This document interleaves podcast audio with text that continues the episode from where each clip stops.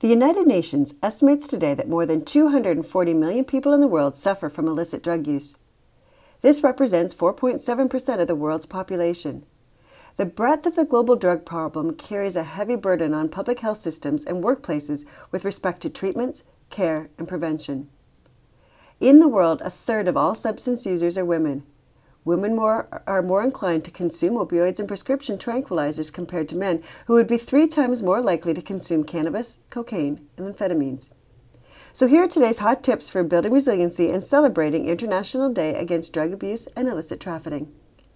Substance use may cause issues at work by impacting a person's judgment, alertness, perception, motor coordination, or emotional state, which also impacts working safely or making safety sensitive decisions. Certain elements of work may contribute to the use of substances, such as high stress, high demand, low control situations, low job satisfaction, long hours or irregular shifts, and fatigue.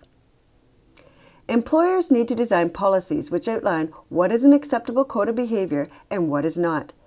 By establishing or promoting programs such as an employee assistance program, employees can gain better access to community services. Education is the key. Managers and supervisors should be educated on how to recognize and deal with substance use issues, and employees should be offered educational programs about positive coping strategies and where to go if help is needed. Remember, if you like today's wellness tips, let me know. You can leave me a review on Amazon or through your Alexa app.